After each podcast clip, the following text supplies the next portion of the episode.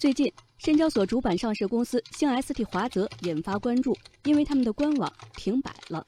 就在投资者们纷纷打听官网去哪儿了的时候，互动平台上，星 ST 华泽出面表示：“我们已经欠费停机。”最穷上市公司由此曝光，五百五十二位员工账上却只剩下一百七十八元钱。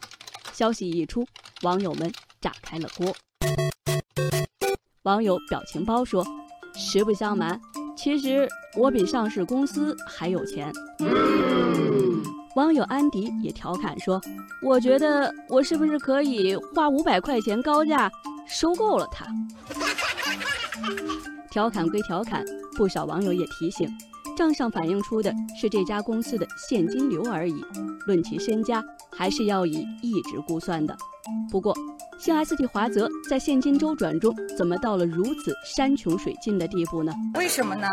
新 ST 华泽今年一月八日公告显示，公司被关联方违规占用资金十四点九七亿元，而公司二零一六年报公布的净资产才八点五亿元。更令人遗憾的是，这件牵动六万多投资者的事情曝光至今已近两年时间，但一直没有实质性进展。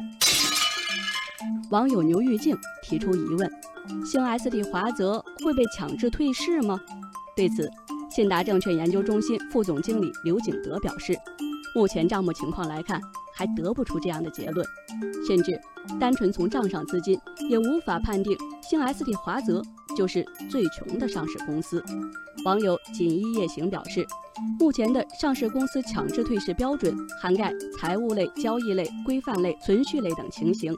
而从财务情况来看，依照最新披露，或将迎来连续三年净利润亏损的星 ST 吉恩、星 ST 坤基、星 ST 西碳，显然要比星 ST 华泽境况危急得多。不过，申万宏源首席分析师桂浩明也指出，如何解决捉襟见肘的资金周转问题，避免因无法持续经营被退市，确实也是星 ST 华泽目前的当务之急。